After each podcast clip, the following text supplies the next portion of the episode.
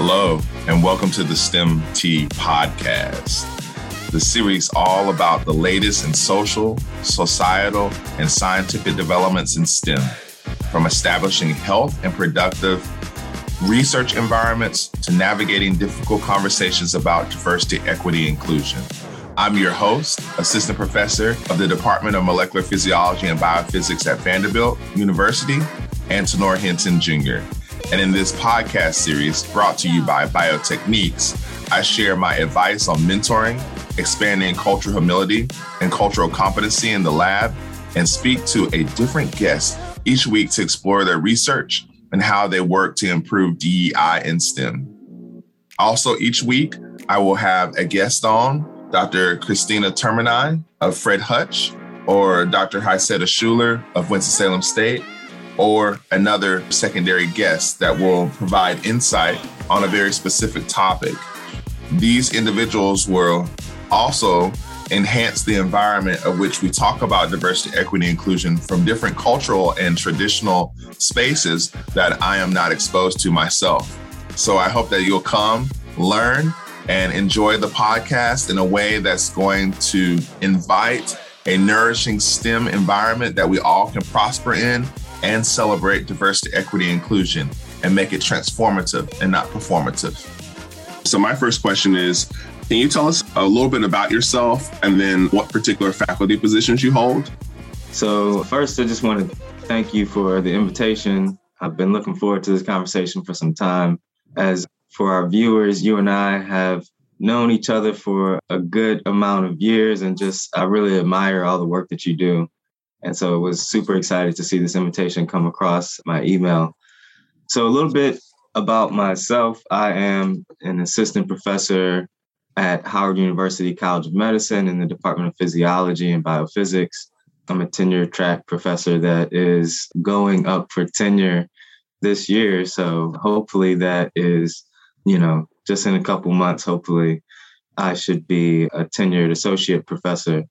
I am a former faculty at Johns Hopkins Medicine on the College of Medicine, Department of Endocrinology. I was there for a little over five years, started as a postdoc, was a postdoc for a couple years, then went on to adjunct faculty for about three years. I'm also a visiting professor at Georgetown Medicine, and I did a visiting professorship actually at Imperial College London. So I was in London for about three months this past summer and, and still working on the project. We're looking to actually get a paper out on some of that work that I did with my colleagues out there. Thanks so much for that introduction about your many accolades there. I'm curious as well about your research program. Can you tell us a bit about your research accomplishments and contributions to science and a little bit about the work that you're currently doing as well? Yeah, so my research lab focuses on understanding mechanisms of insulin resistance, particularly kind of looking at crosstalk between different avenues of how one might develop insulin resistance. So we've, you know, both looking at that from the animal models and cell models, as well as clinical models of really investigating that question of learning more about different mechanisms of insulin resistance. More specifically to that is I'm looking at a condition called polycystic ovarian syndrome or PCOS. And some of my work at Hopkins discovered this new pathway of how women develop insulin resistance that is obesity independent. So it's driven by androgen, particularly or specifically in the liver. So we've created several knockout, liver specific knockout models to further investigate, you know, what's going on in females with high androgen before and, you know, as they gain weight. So, you know, women with PCOS very early on, sometimes they'll be, you know, normal weight, uh, but over time they tend to gain weight. And we're looking at that, you know, what's going on in those earlier stages of PCOS. So in our clinical work, we're looking at women from four different groups normal weight, normal androgen, normal weight, high androgen, obese, normal androgen, and obese, high androgen. And we're hypothesizing that the normal weight, high androgen will have more metabolic complications than the obese, normal androgen. And that will lead to really point to some of the animal work that we have shown that androgens are playing a more significant role than lipids or obesity in the disease pathway of PCOS and insulin resistance in PCOS. That was kind of long. ah, you're doing a lot of research, it sounds like. Along those lines, we saw that you had a recent publication in the Journal of Clinical Endocrinology and Metabolism. And we're interested to learn a little bit more about that project specifically and kind of what the future directions are for that work as well. Yeah, so JCEM is journal. Mm-hmm. Yeah, so that was a paper. It was looking at PCOS and uh, non-alcoholic fatty liver disease, and you know, part of what I didn't mention with the clinical study that I talked about is it's only in Black women. So we're we're starting specifically looking in Black women, and that ties into this work from the JCEM paper where we really did a meta analysis looking at metabolic complications in PCOS. And you know, one of the things that we found was that most of the studies are on white and Asian women, and it leaves out, you know, there's very few studies in Latinx and Black individuals. And then a lot of these studies, you know, their discussion section mentions some kind of clinical implications towards what they found. And they're like you should do this to treat PCOS but it was only in their study was only in white women. And then you know we found that the metabolic features or presentations within PCOS women vary by ethnicity. So we know that there's these differences but yet we're telling the clinical field to treat us as if all of them are white so that's an issue and you know we we've kind of pointed to that and that's actually something we specifically wrote it for PCOS and NAFL, but of course, we also found those kind of challenges in many other disease research on many other diseases as well. So I wanted to kind of keep along research, but kind of transition into that mentorship because this is something that Tina and I very much care about. And we were wondering what type of mentoring practices do you use on a daily basis? And also, who's inspired you to be that amazing mentor that we know that you are? Yeah, so great transition. I'm actually starting up my summer research like projects and bringing on some summer researchers. And this is a time at Howard University. It's very much, uh, I think, you know, a lot of researchers pick up a little bit in summer, but very different than like my experience at Hopkins compared to here. Hopkins is pretty much, you know, the research is high all year round, whereas at Howard, it certainly is a uptick in research productivity over the summer. So I have, I think, seven folks coming in, a pretty hefty amount of trainees coming in for starting up in summer. And I have some techs that are helping that are bit that are there all year round. And one of my techs that started up, she was just jokingly saying, you know, are you gonna do with, you know, all the new trainees what you did with me? Which is, you know, she felt there was a number of experiments where she like made some mistakes or didn't do it quite right. And I kind of like to just throw folks into the water and let them believe in themselves is what I found to be kind of valuable, at least for me. It's not that I let them drown or anything like that. I just I want them to come to this place where they can believe in themselves. And they also understand that making mistakes is not the end of the world. Some of the greatest discoveries were mistakes or, you know, not what the person hypothesized the experiment was going to result from or you know the result that they hypothesized so like mistakes are actually a good thing in science. Like you can learn a lot from not doing it the right way the first time. So that's one aspect of how i like to mentor is really give people some autonomy and give them some independence like teach them and teach them well up front but then you know i'm not a hand holder. I want people to feel that they have some autonomy, independence to think and change things up. Maybe the way we're doing a procedure is not like there's a faster, better, more effective way. And I want to give them the opportunity to be able to find that. And so that's one of the ways that I to yeah. That's really beautiful. I like that way a lot. You know, I think Tina actually has a question she wanted to ask about following up, but I'm gonna ask one more. So could you give us an experience where your mentoring practice has really changed how someone's critical thinking has occurred and how it's blossomed because they had that independence to be able to be okay at you know failing Can you talk about that? Because I think a lot of times individuals think that you have to be perfect in science. You have to do things, you know, the way that they're done over and over again. And if you don't get this, you're a failure. We often don't celebrate a lot of the times what's happening in the context of just discovery. Yeah. So the particular student that I have in mind, she's in medical school now at Howard, and she was my tech for about a year and a half before she started up in the medical school. And she had applied to school a couple times and failed in her, you know, kind of way of seeing it. And, you know, it was, I think through lab, she discovered that, you know, those weren't failures. Those were opportunities to make her application that much stronger and make her that much stronger of a medical student. And I think, you know, now she went through the first year of Howard, she was near the top of her class. So after, you know, having these thoughts of, I'm a failure, I'm not good enough, I think she's reframed a little bit of her thinking of how to approach, you know, failing, quote unquote. And so I think she's really taken the opportunity to, through her experiences in the lab, to like see failure as an opportunity to better yourself and, and take it on as that challenge. And I think that she's, you know, used that approach to be a strong medical student. This is a really good point. And I think that perfectionism can be absolutely debilitating in the lab and in your life.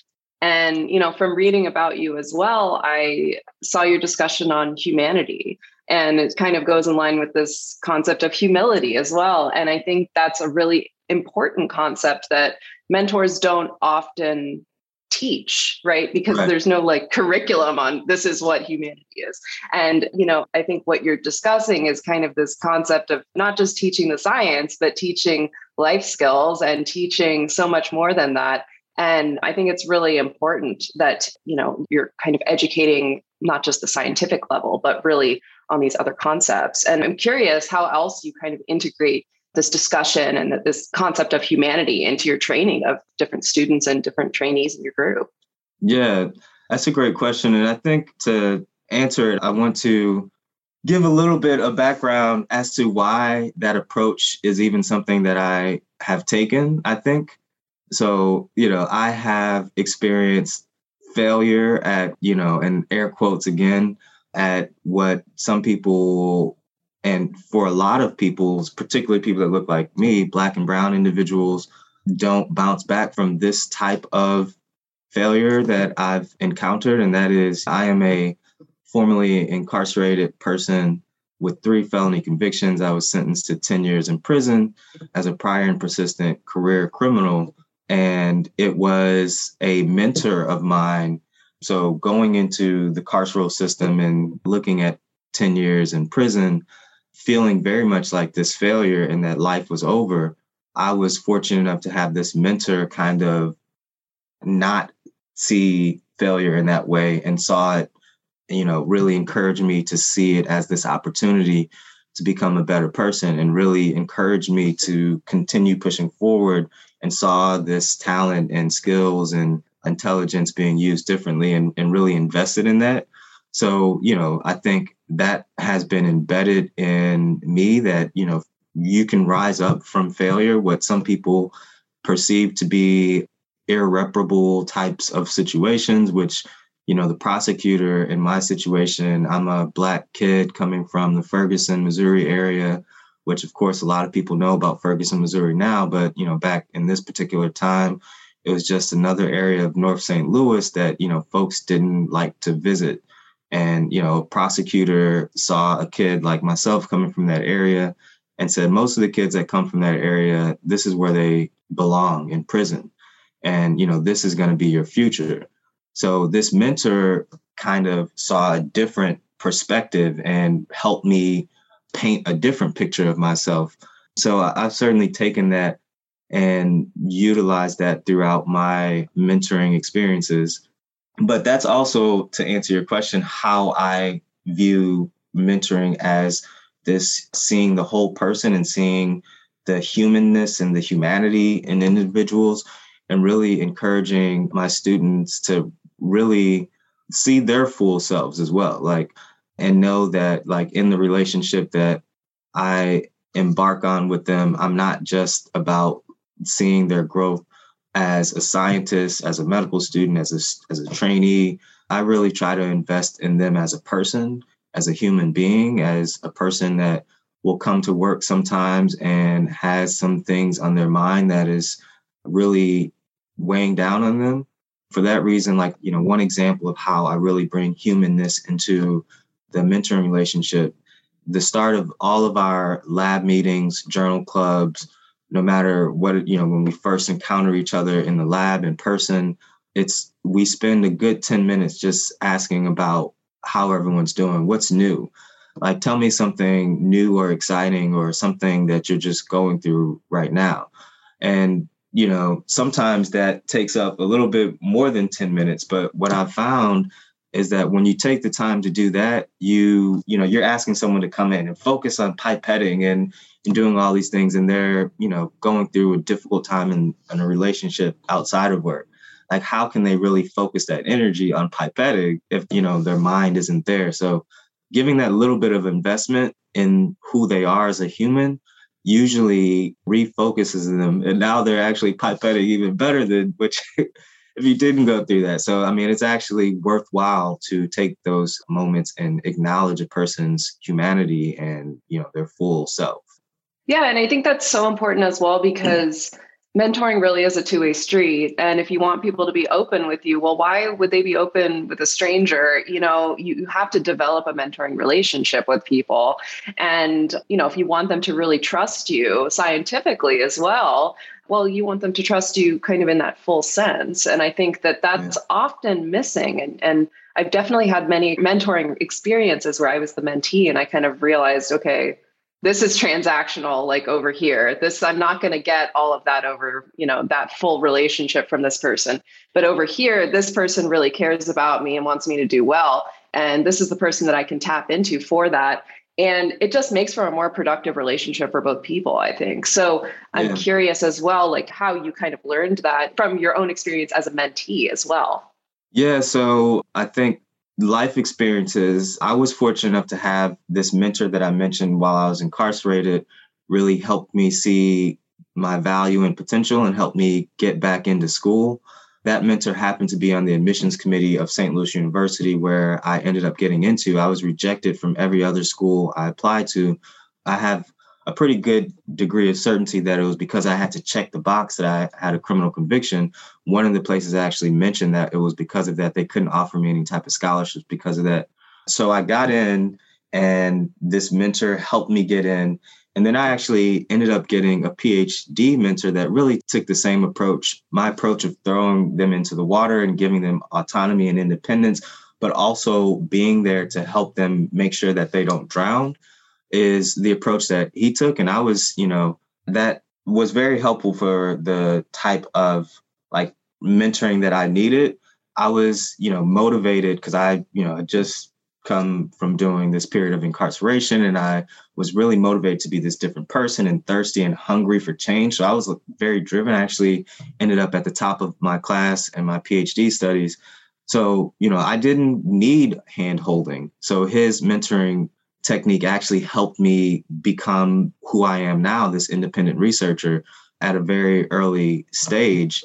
And then, you know, that's in contrast to a mentor that I had at Johns Hopkins as my postdoc mentor, who she was a young investigator herself. She just moved into being an assistant professor. I was her first postdoc, and she was starting up a lab, and I was actually starting up the lab with her.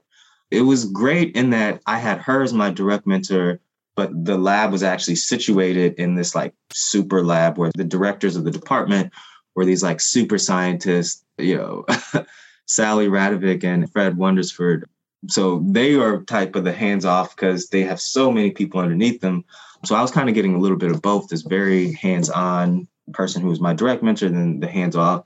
But what it really made me realize is that my direct mentor, I couldn't come to her like when I was having a challenge with my partner, for instance, and like like my mind is not here because I'm struggling personally. I couldn't come to my mentor for that, but she really helped me like become this amazing scientist. She was fantastic at helping me know the science, but I could not rely on her.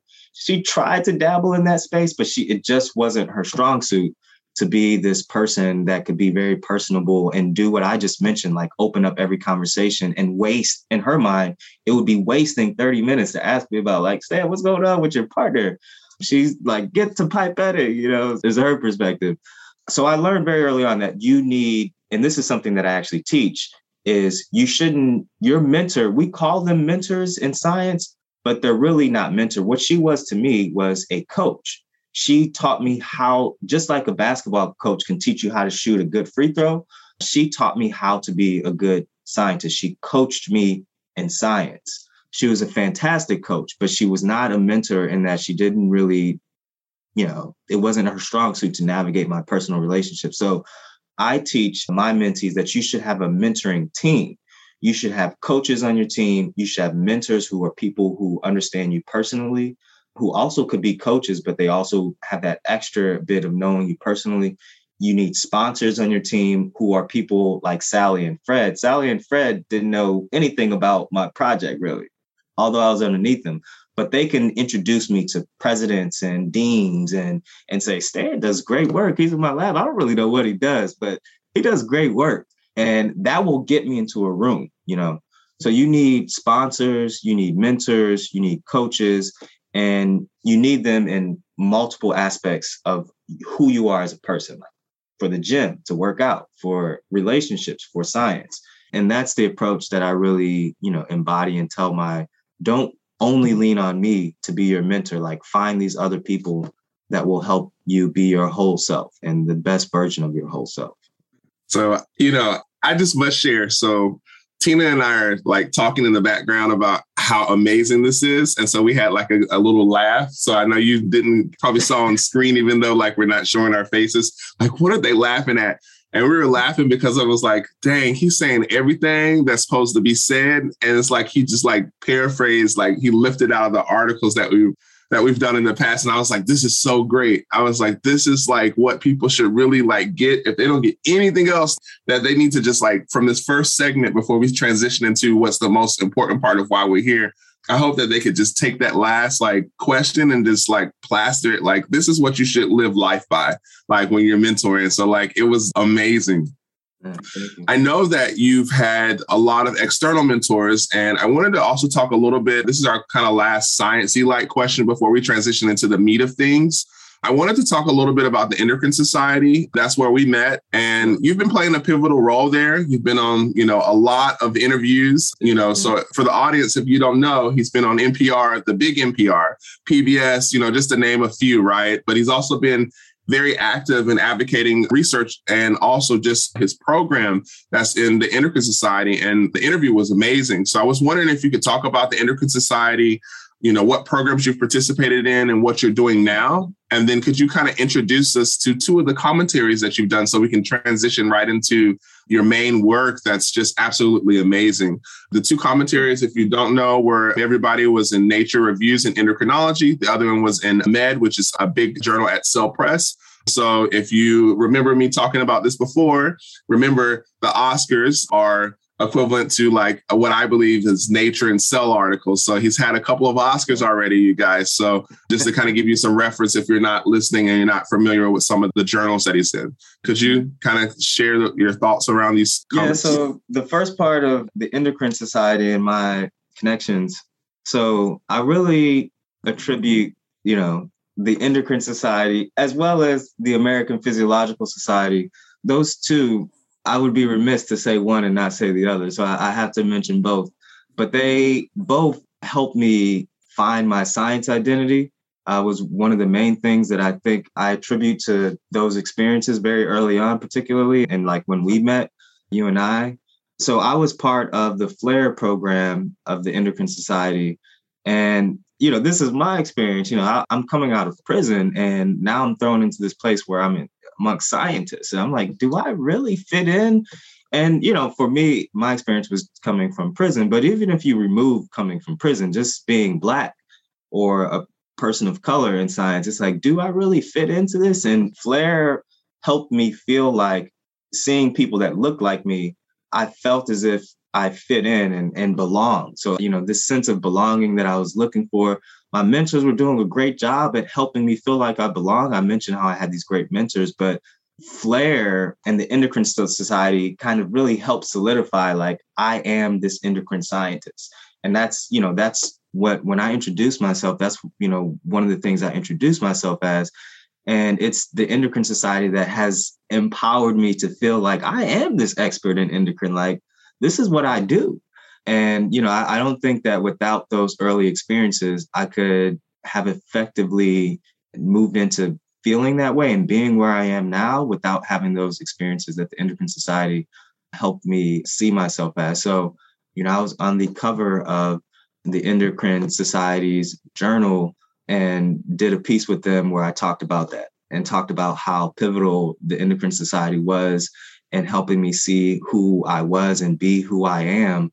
And then, you know, I, I also talk about the nonprofit that I started, which is from prison cells to PhD.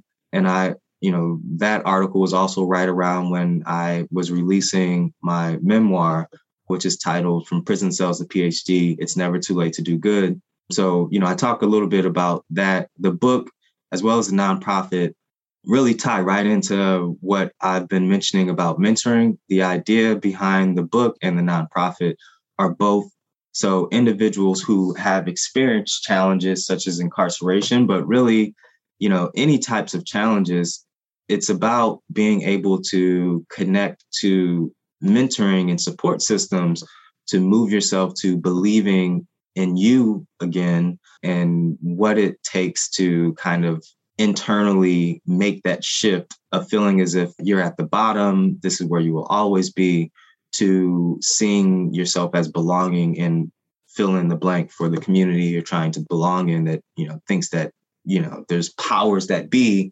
that say people that look like you shouldn't be in this community. And that's what the book and the organization does. It helps people see and create this systematic path of helping them see how they belong, particularly, of course, in higher education and, and professional careers, is what we are striving to help people do. And my commentary in Nature and Cell, I also had one in science. So I've actually had one in the full CNS. but all of them, I really like the title of the Nature one. I really like the title of all of them. But the nature one is called We Demand a Seat at the Table. And, you know, it opens up with saying we demand a seat at the funding table, the high impact journal table, the reviewers table, the NIH study section table. And, you know, it goes through saying how you don't usually see people that look like me at those tables. And particularly with the experiences that I have, and I I go through actually and propose the idea that why don't you see as many black and brown individuals in those spaces? And I offer some ideas as to why that might be. I also propose the idea, and this is something I sat on the NIH scientific workforce diversity group that is a liaison or advocates to the director of NIH about how to increase scientific diversity. And I propose to that group that they actually include incarcerated individuals and formerly incarcerated individuals as a disadvantaged group. So they can get the benefits that places like NIH offer to specific programming towards that group. So, yeah, those are a few of the things about those commentaries. No, that's a great idea. And I'm so glad that you were on that session because they need people to speak up about that and be that seat at the table. But you need more than a seat. I think there needs to be like several benches at these tables. Along those lines, we noticed in one of your commentaries, you also discussed this concept of ban the box. And I actually hadn't realized that Pell Grants are, are not, or individuals who have been incarcerated are not eligible for Pell Grants. And I can just say, as a recipient of a Pell Grant, how important that was for me being able to go to undergrad and have that additional layer of funding. So I'm wondering if you can discuss a little bit about that and, and you know why this is so important. Yeah, thanks for asking it's a big part of, you know, so our organization is set up with several different branches. We have a programming branch where we get about 400 applications per year from currently and formerly incarcerated individuals from across the country. We work with about 100 people per year to help them. Our mission statement the phrase and wording is to help people with criminal convictions excel beyond what society has said to be the norm. So the norm for people who've been to prison is get out, like do something with your hands, construction. That's all you're ever good for. You weren't very smart in high school. So we want to change that narrative. A lot of the work that we do throughout the different branches of the nonprofit is changing the narrative. So at the program level, we're working directly with people to change that narrative. But we have a policy branch of the work that we do where we're also looking to change the narrative and you know, this piece, the Pell restoration, as we call it, is is one of the things that we fought for. And ban the box is another thing to remove the criminal conviction question from applications, both job and, and school and federal aid or FAFSA. And the history behind that in 1990, so you know, we incarcerate more people than any other country in the entire world. When we think about other countries like Russia, which is, of course, very heavily in the news, and China and North Korea, we're constantly talking about how terrible they treat their people. We not only have the highest rate of incarceration, we have the highest rate of solitary confinement, which by UN standards is considered to be torture. So, you know, we are torturing our people, and, you know, we don't necessarily ever phrase it in that way in society. And as you've just mentioned, so we don't hear about things like taking Pell out out of prisons because, you know, for four decades now, since the war on drugs, you know, that Richard Nixon really started, every successive president has really embodied tougher laws that in, have incarcerated more people until about the Obama administration, where things have kind of plateaued, but are still enormously, incredibly high in terms of the incarceration rate. So, as presidents were adding more policies to make more people incarcerated, in 1994, the Clinton crime bill, which was one of the worst at changing laws like the crack versus powder, or, you know, hard versus powder cocaine laws, and how the disparities, you know, same amount of the drug can get you 10 times more of a sentence if it's the hard version so a lot of people know about that, but what they don't know is that 94 crime bill also took Pell Grants away from incarcerated people. So for about several decades, people inside prison were actually getting bachelor's, master's, even doctorate degrees while they were in prison.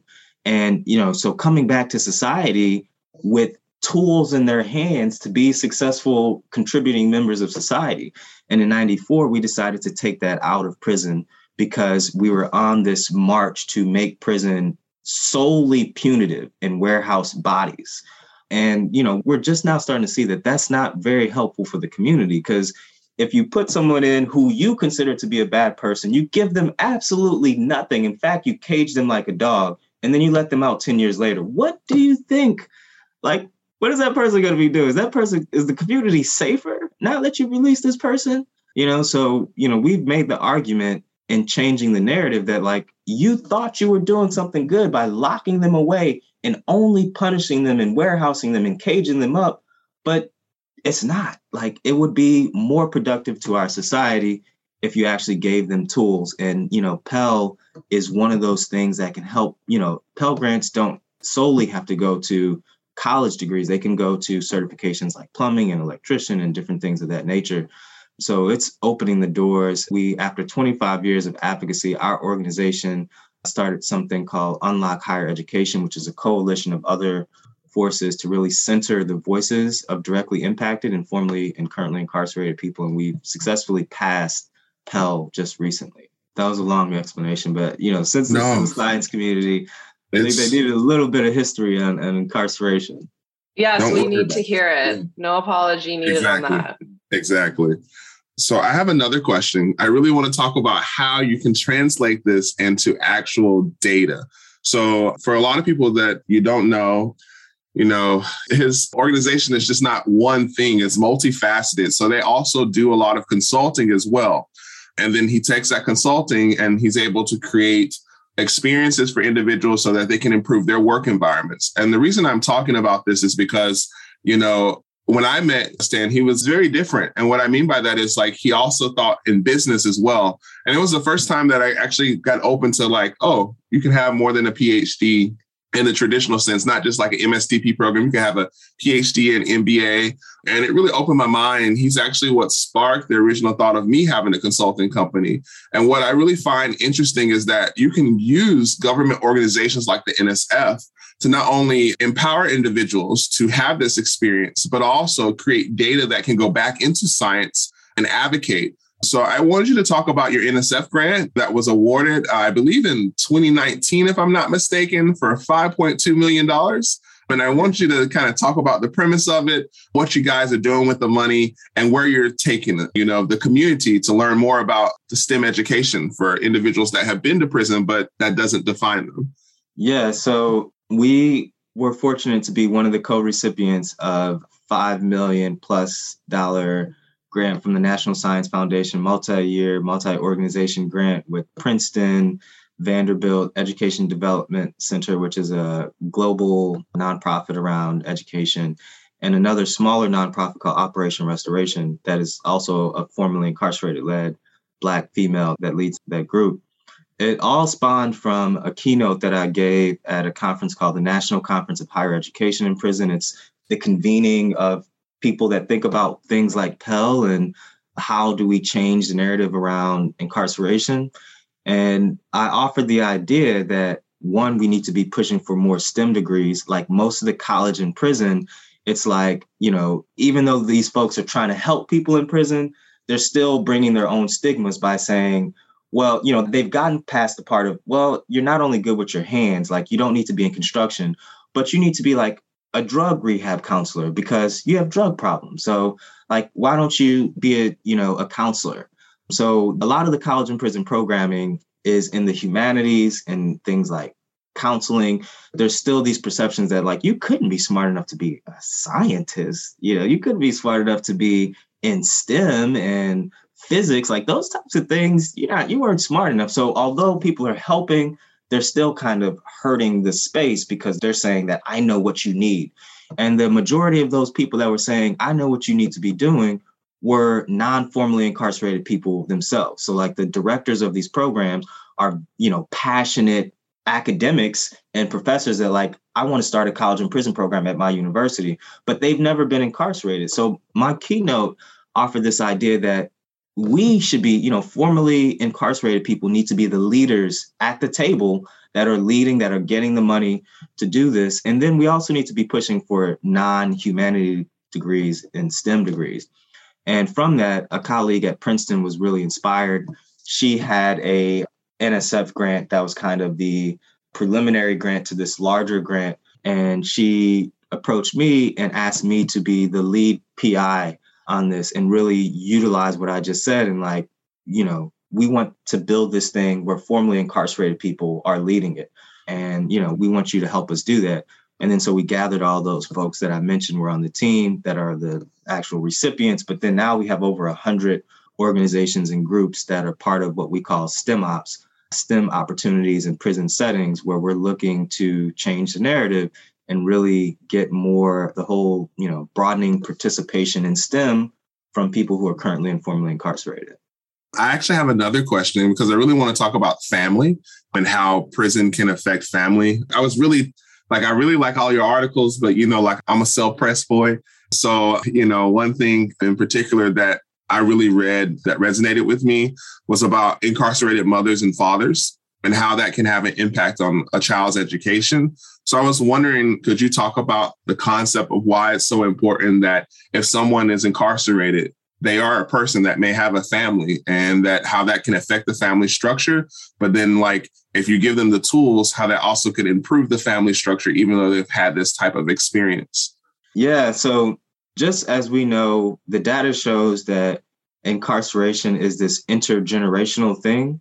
And, you know, Michelle Alexander and her new Jim Crow and things like the 1619 project from Hannah Nikole Jones and the many authors of that book have let us know that slavery, you know, mass incarceration is this child of slavery.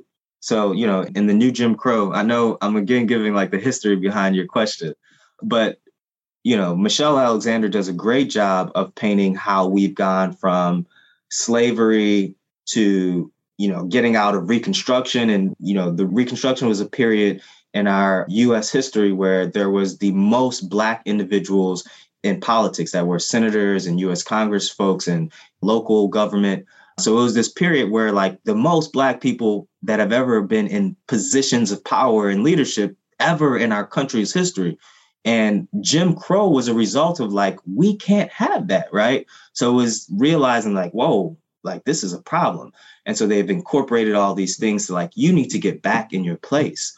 And Michelle Alexander's new Jim Crow is this idea that mass incarceration is this recreation of what was slavery, then Jim Crow, and now mass incarceration. So when we think about that, the design of incarceration was designed from slavery and it was designed to be this intergenerational thing that keeps you at the bottom you know then you can better understand how when that prosecutor was telling me that she wanted to sentence me to life in prison and that i was going to be in this revolving door of incarceration what she also meant was that my kids were going to be in this revolving door of incarceration because that's where you belong. That's where society says that you belong.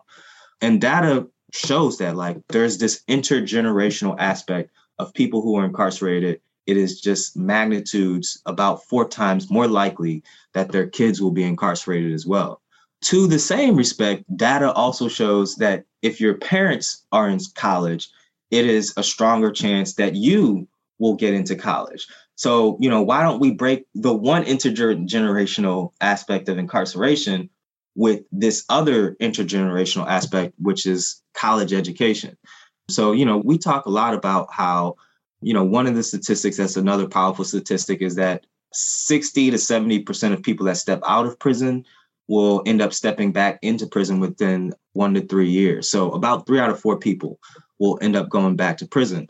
If a person simply steps foot on a college campus after they've gotten out of prison, it drops the chances of going back to prison into the teens. If they get a bachelor's degree, it drops it down to like 13%, a master's degree or higher, and it nearly eliminates the possibility of that person going back to prison. So higher education is literally from data the most powerful way to keep people out of prison but also it has this intergenerational effect and you know the qualitative data behind that that we've gathered we actually are starting a college and prison program where we simultaneously have the incarcerated people their family members zooming into the class to where moms and dads of incarcerated people are taking college classes together.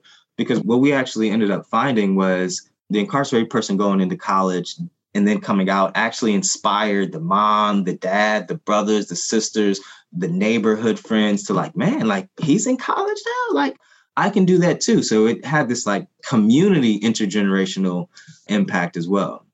It's so interesting because I think that, you know, I'm first generation, you know, college graduate. That's become such a highly accepted term and community and group and is well known as a disadvantaged background. So I'm surprised that being, you know, a child of an incarcerated parent, for example, is not considered a disadvantaged background. That to me actually doesn't make any sense because that seems to be based on all the data that you just said, a huge disadvantage perhaps even worse than you know just being educationally disadvantaged. So i think that there really needs to be a push for change in this realm because the data speaks for itself everything that you just said. So again you know i'm just shocked that that's not already considered a disadvantaged background because clearly it's all linked together. Right. and why is there not funding to you know help these individuals? And even the college experience alone if you're first gen it's a family experience, right? Yeah. This is the first time, you know, my parents didn't know what I was doing or understand any of this process or even getting into college. So your program speaks to me in that way that, you know, it's creating somewhat of that that family experience as well because it really is and having that support and also just the overall understanding of the experience is so important for ensuring that people get through because who are you mm-hmm. going to talk to about this, right? right? So I'm really inspired by this. So, you know, I really wanted to talk about a couple of other things before we let you go. One thing is, I don't think people are aware of what the 1619 book may be for some of the international listeners that we have on our podcast. And so, could you just kind of like highlight what that is? And then could you transition into your memoir? Because I want to be able to talk about that as well. Yeah, so the 1619 Project is the authors Nikole Hannah-Jones and many other various authors as well. I think there's close to 20 plus authors. It is called the Origins. I think the 1619 Project, a new origin story, I think is the full title. But it proposes this new origin story for our country. A lot of, you know, our country was 1776 was when we gained independence, and that's the origin of our country and, and the Revolutionary War and that aspect of how we were founded. You know, she provides this data that shows taking our origin back to 1619, where that was the year the first enslaved people were brought from Africa, were kidnapped from Africa and brought here to the US and put on these forced labor camps that, you know, we often call plantations.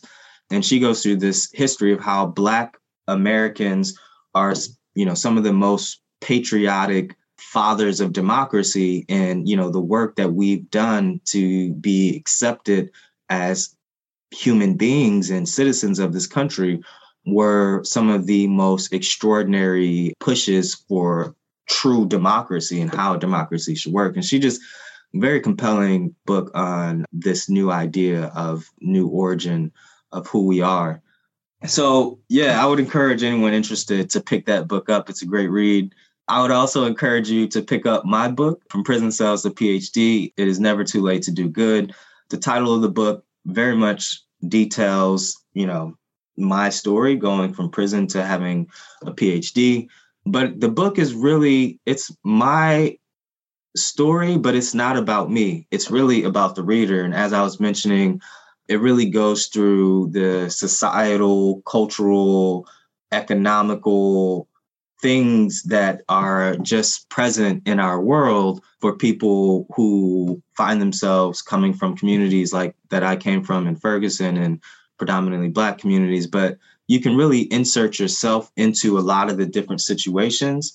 And that's what my hope is for the reader is that they see themselves in the story and the challenges that they face, even if it's not incarceration you know, seeing that challenge and really seeing themselves within how to like overcome those types of challenges. So the subtitle of the book, It's Never Too Late to Do Good, is a phrase that my father used to tell me. So my family and I are Haitian. We're, you know, we're immigrants. And the first language that, you know, Haitian Creole was my first language. So, you know, English was something that I learned kind of later. You know, Haitian Creole was the primary language in my household.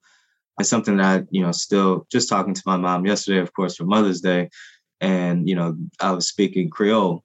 But my dad used to tell me, Il n'est jamais pas trop tard faire bien, which the literal translation is, it is never too late to do good. But what is, you know, sometimes translations don't fully embody what the actual meaning is. And that fuller meaning of what he was saying was, it's never too late for you to reach your full potential and it's never too late to do the right thing. So he was having these conversations with me as I was getting deeper and deeper into selling drugs and him trying to, you know, have me see a different life for myself. And what he was essentially saying is this powerful message for the criminal legal system is that I believe in you. I see and understand what you're going through right now. And I see and understand that you may not be able to see this different person and who you are and your ability to change into that person. But I see it and I believe that one day you will believe in yourself and see that change in you.